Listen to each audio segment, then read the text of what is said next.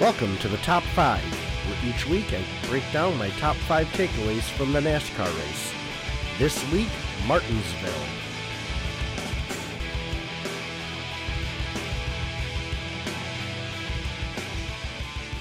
Hello and welcome to the Top 5. I am your host, Connor, and each week I take about 15 or 20 minutes to break down my top 5 thoughts from the race and I really appreciate you taking the time to listen, and I would love to hear what you have to say. So please jump on my socials. Uh, you can go to Facebook and search the top five, the word five, not the number, or you can go to Patreon, patreon.com forward slash the top five, uh, and tell me what you think. If you agree or disagree with anything that I have to say, or if you just want to share your thoughts on the race or anything going on in NASCAR.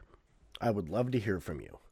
So, this week, the circuit stopped at Martinsville for the last race before the championship race. There was a lot at stake on this race, eight drivers competing to make the final four, the championship four, and race for the championship.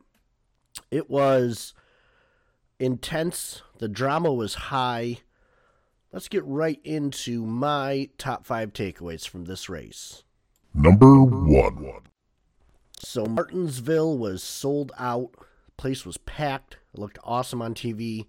Martinsville is a track that I, uh, it's a bucket list for me to get to, and I'm slowly ticking off my bucket list tracks. I hope Martinsville maybe next season is one I can mark off the list. Uh, Kyle Larson was on the pole and also, Martinsville is, and I've said this multiple times, NASCAR does such an excellent job placing tracks in certain situations. Martinsville is a perfect track for deciding the championship for. And of course, it's not just Martinsville that determines it. It's it's a season's worth worth of effort and round by round of playoffs. Uh, but the fact that it the uh, round of eight ends at Martinsville I think is perfect. Uh, stage one was largely uneventful. Um, I think most drivers were to kind of feel it out. No one wanted to be the one that caused someone to miss the championship race, right? So if you weren't a playoff driver, I feel like most of those guys were, were mostly just taking off laps. Uh, Hamlin won stage one, and then stage two, kind of the same.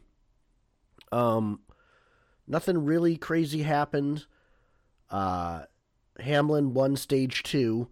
So at this point, going into stage number three, Denny Hamlin had set himself up. He basically had done everything he could through stage one and two of the race to secure himself into the championship four. Uh, and an argument can be made he did so in the previous two races uh, as he finished in the top 10 in both. But the race doesn't end after stage two, and stage three is when things started to get uh, pretty intense, which is my next takeaway from this race. Number two. So early in stage three, uh, the first non stage caution, the first incident caution happened uh, when Brad Keselowski got spun by who else? The story of the race, really kind of the story of the whole 2022 season, Ross Chastain got into the back of Brad K. And Brad Keselowski had been having a good day up until that point, uh, which is kind of a bummer to see because he he's had quite a struggle this season. Uh, his first year as a as a team owner and driver, he was able to rebound well, uh, but was kind of bummed. I was hoping that Brad could could finish off strong. Uh, not that I'm a huge Brad fan, but I hate to see a guy as seasoned as Brad struggle like he has all season. Uh, but at a track like Martinsville, cautions breed cautions. So shortly after that, the number three car of Austin Dillon hit the wall, bringing out a caution. Looked like a brake rotor snapped or broke. Uh, he smoked the wall hard. I'm sure he's still feeling that one. I'm sure he's going to feel that one for a couple weeks. Hopefully, he has no concussion. or anything long lasting, just uh, soreness or a few bruises. But that was a, a, scary hit, and you don't really get a lot of scary hits at Martinsville, as they don't really get as fast as they do at, at larger tracks. The trend of cautions did continue uh, when the 15 of Landon Cassill got dumped, or I'm sorry, the 15 car got dumped, and then shortly after that, Landon Cassill had a brake failure. Uh, so after the Cassill caution, 34 to go high intensity restart.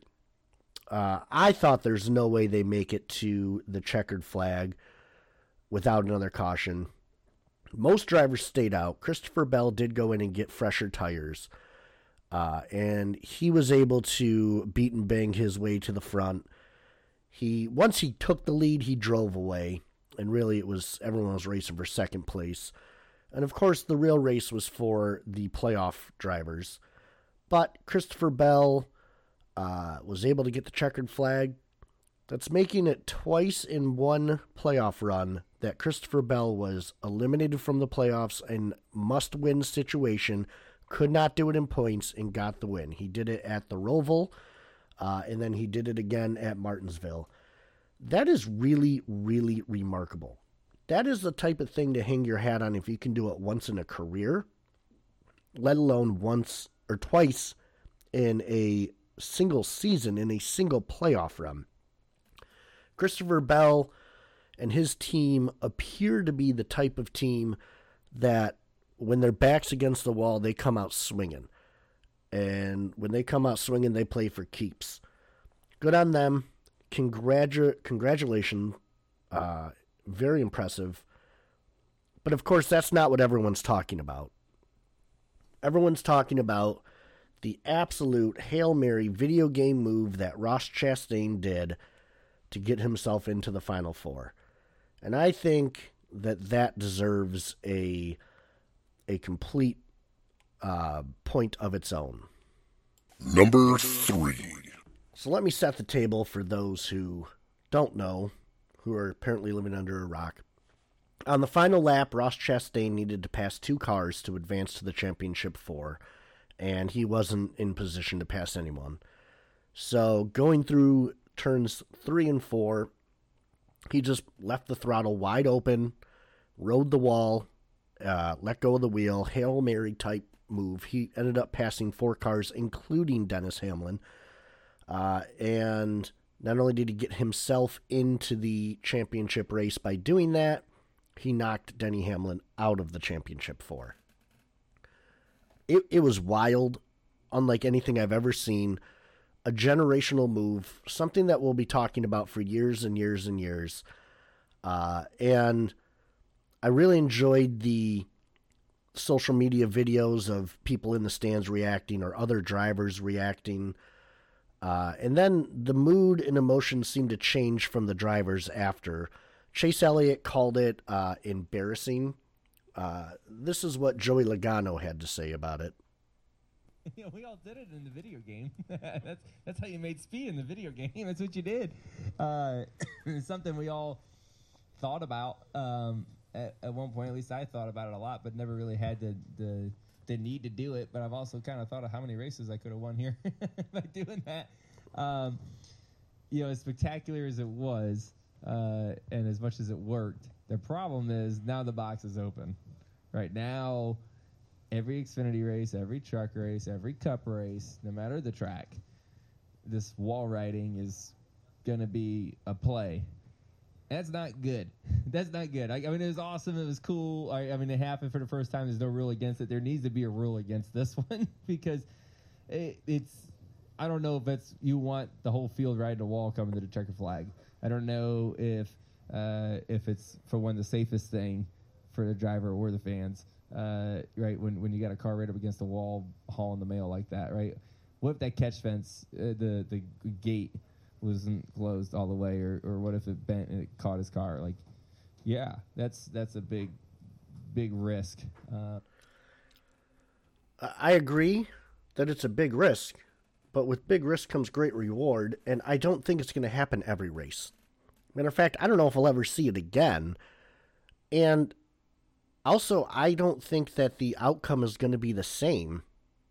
I, think if uh, if this happens again, I think that you'll see a wrecked car and a driver that's uh, you know didn't get the the success they wanted, and then it won't happen again. From Ross Chastain's perspective, uh, he, he was damned if he did, damned if he didn't. It didn't matter either way. He was going to be out of the championship four. If he pulled that move and it didn't work, he was still out of the championship four. If he pulled that move and it worked, he was in the championship four. Uh, which it worked. So good on him. One thing that I read online that I found incredibly interesting is a Facebook page called NASCAR Banter. It's a great Facebook page. If you're not, uh, if you don't like that page or, or part of that page, do so. You won't regret it. Um, but I read an article written by uh, the admin Beast Boy Byron about looking at that move from Denny Hamlin's perspective. And I asked him to join me on this uh, to discuss that because I thought it was so well written. Uh, so I'm going to dedicate an entire point to that interview uh, for my number four. Number four. So, for those of you who are on social media, I'm sure you've seen the NASCAR Banter uh, Facebook page. It's an awesome page, tons of content. Uh, every race, there's fun conversations. And I have the William Byron admin with me today. Uh, he goes by hashtag Beast Boy Byron. Thanks so much for joining us. How you doing? I'm doing great. Thank you for having me. Fantastic. So I think we witnessed something last Sunday at Martinsville that uh, we've clearly never seen before. What was your reaction in the moment when that happened? Um, I guess uh, in in short, you could say shock. I mean, to elaborate on it, so like, I mean, we all know Martinsville's an extremely hard track to pass on. Um, we saw that Ross Chastain was several spots below the cut line. Denny was just, just kept gaining spots, and Ross wasn't moving quite the same. Yeah. Um, we were all obviously impressed with Ross Chastain's, you know, playoff performance up to that point. But in those final laps, I, as much as I wanted to see Ross move forward, I kind of had that it's been a good year, better luck next time kind of right. feeling. So then in that final lap, when he just did the absolute Hail Mary move, it was the, one of those jaw dropping moments. Absolutely. I like to think of it as like uh, the NASCAR equivalent of like the Minneapolis Miracle for any NFL fans out there. Yeah, that, you know, yeah, one of those moments where you're just kind of sitting there staring blankly, questioning if you actually saw what just happened. Like, right. like is, is, yeah, is this is this real? Did this actually happen? Yeah, one of my favorite reactions. Uh, there's a YouTube video going around from uh, NASCAR and NBC is Jeff Burton in the booth, just losing it, hands on head, cannot believe it. Yes, it, uh, we did see years ago, and I don't know if you remember this. Carl Edwards tried the same thing at Atlanta against Jimmie Johnson, and it didn't work uh, because these cars aren't meant to bounce off walls at those speeds. Mm. So, so to do it and have it work is something that's so, like you said, so uh, out there and hard to believe that it was just truly amazing. It literally felt like um witnessing a once in a lifetime moment. Like it literally, literally being a part of sports history. Like years from now, we'll be able to say that we watched it live. yeah, right. I I, rem- I, yeah, I remember I was walking into restaurant, like had it on my phone and it was on the bar TV and I was just absolutely shocked. it's one of the, yeah, kind of like just one of those things where you'll remember exactly where you were and what you were doing when it happened. Absolutely. Yeah. I, I was sitting in uh, in my family room watching on TV and I literally jumped out of my chair because I couldn't believe what I had just seen. Yeah. uh so you put a lot of content on the NASCAR Banter Facebook page. Uh but what caught my eye and the reason I asked you to join me today was uh, you wrote an article uh, looking at this situation through Denny Hamlin's perspective. And now I think it's safe to assume you're a William Byron fan, being that you're the William Byron admin. Uh-huh. Uh, but what prompted you to look at it through uh, Denny's eyes and uh, and write what I thought was an incredibly well written, well worded article. Thank you. Well, let me preface this by saying I am really not a Denny Hamlin fan. I've been like an outspoken like critic of his. I'm not You, big. you and me I, I don't. Yeah. However, though, I feel like he is a case, interesting case study in sports, spe- Yeah. specifically NASCAR too. It's um, this is what I believe this is four times now, or even just several times he's been how close to a championship, and he just never seems to be able to get it done. Mhm. It's almost like um, seeing that I got the same vibe that I would uh, that you would from maybe the 2006 Patriots that went undefeated, or the Bills back in the 90s, where it seems like they're perfect in every way. Mean, what Denny has the most wins with no championship, three uh, three Daytona 500 wins, two back to back, Yeah. any of the accolades you could imagine wanting, except the championship. And it's not from a lack of effort. It's always the crew choking or even how many times have you seen like this past Sunday? He did nothing wrong. He had a great playoff run. He kept his nose clean, hit his marks, finished in the top 10 every week. At least in this uh, in the round of 8. It's um I hate to get get nerdy here, but I think uh in an episode of Star Trek I always remember uh, Captain Picard once said, um, it's possible to commit no mistakes and still lose, and that's not weakness, that's life. Yeah. Wow, that's It's that's insane. great analogy. It is Yeah. it is hard hard to believe, and it is it's amazing the scope of fandom that uh you know that doesn't seem to follow it's it's almost like he should be the underdog and yet everyone seems to root against him except for obviously his fan base his core fan base. Yeah, it's just um like whether it be Hamlin or even the you know 2006 Patriots, you don't have to be fans. You can absolutely despise them and still understand how agonizing it must be to have It happen several times. I mean, we we can all relate to not doing anything wrong and being a victim of circumstance. It's insane to just absolutely watch the kind of broken look in people's eyes as they're you know, the, these athletes that we idolize or people that we idolize are brought back down to humanity. It's just one of those, uh, a simple way to remind you that no matter who you are, no matter what your accomplishments are, what you have, nothing, we're all products of circumstance, and that's it. Absolutely, and and it's also a uh, a reminder of what makes this sport so great. The drama and the the uh, intensity uh, is what attracts me to it at such a, a high level of fandom. Yeah. Uh, so let me ask you this: going back to the actual move itself, and before I do move on, I would like to recommend go to NASCAR Banter, like the page, search out that article. You will not regret it. It's an awesome read. Uh, but back to the move, uh, there were drivers complaining about that move uh, and saying that NASCAR should take action. Uh, Joey Logano said that once you hit the wall, maybe you shouldn't be allowed to advance. Uh, but today, NASCAR came out and said the move was within the rule book. Uh, they might might look at it in the off season, uh, but it's it was a fair move, and and Ross is uh, advancing to the championship four. What do you think NASCAR should do, or should they not do anything to prevent future moves like that? I don't think it should be for prevented for the simple fact that I don't see it being replicated. It seems like uh, Joey Logano, other drivers are making this big fuss, see, um, acting as if they might get copycat attempts.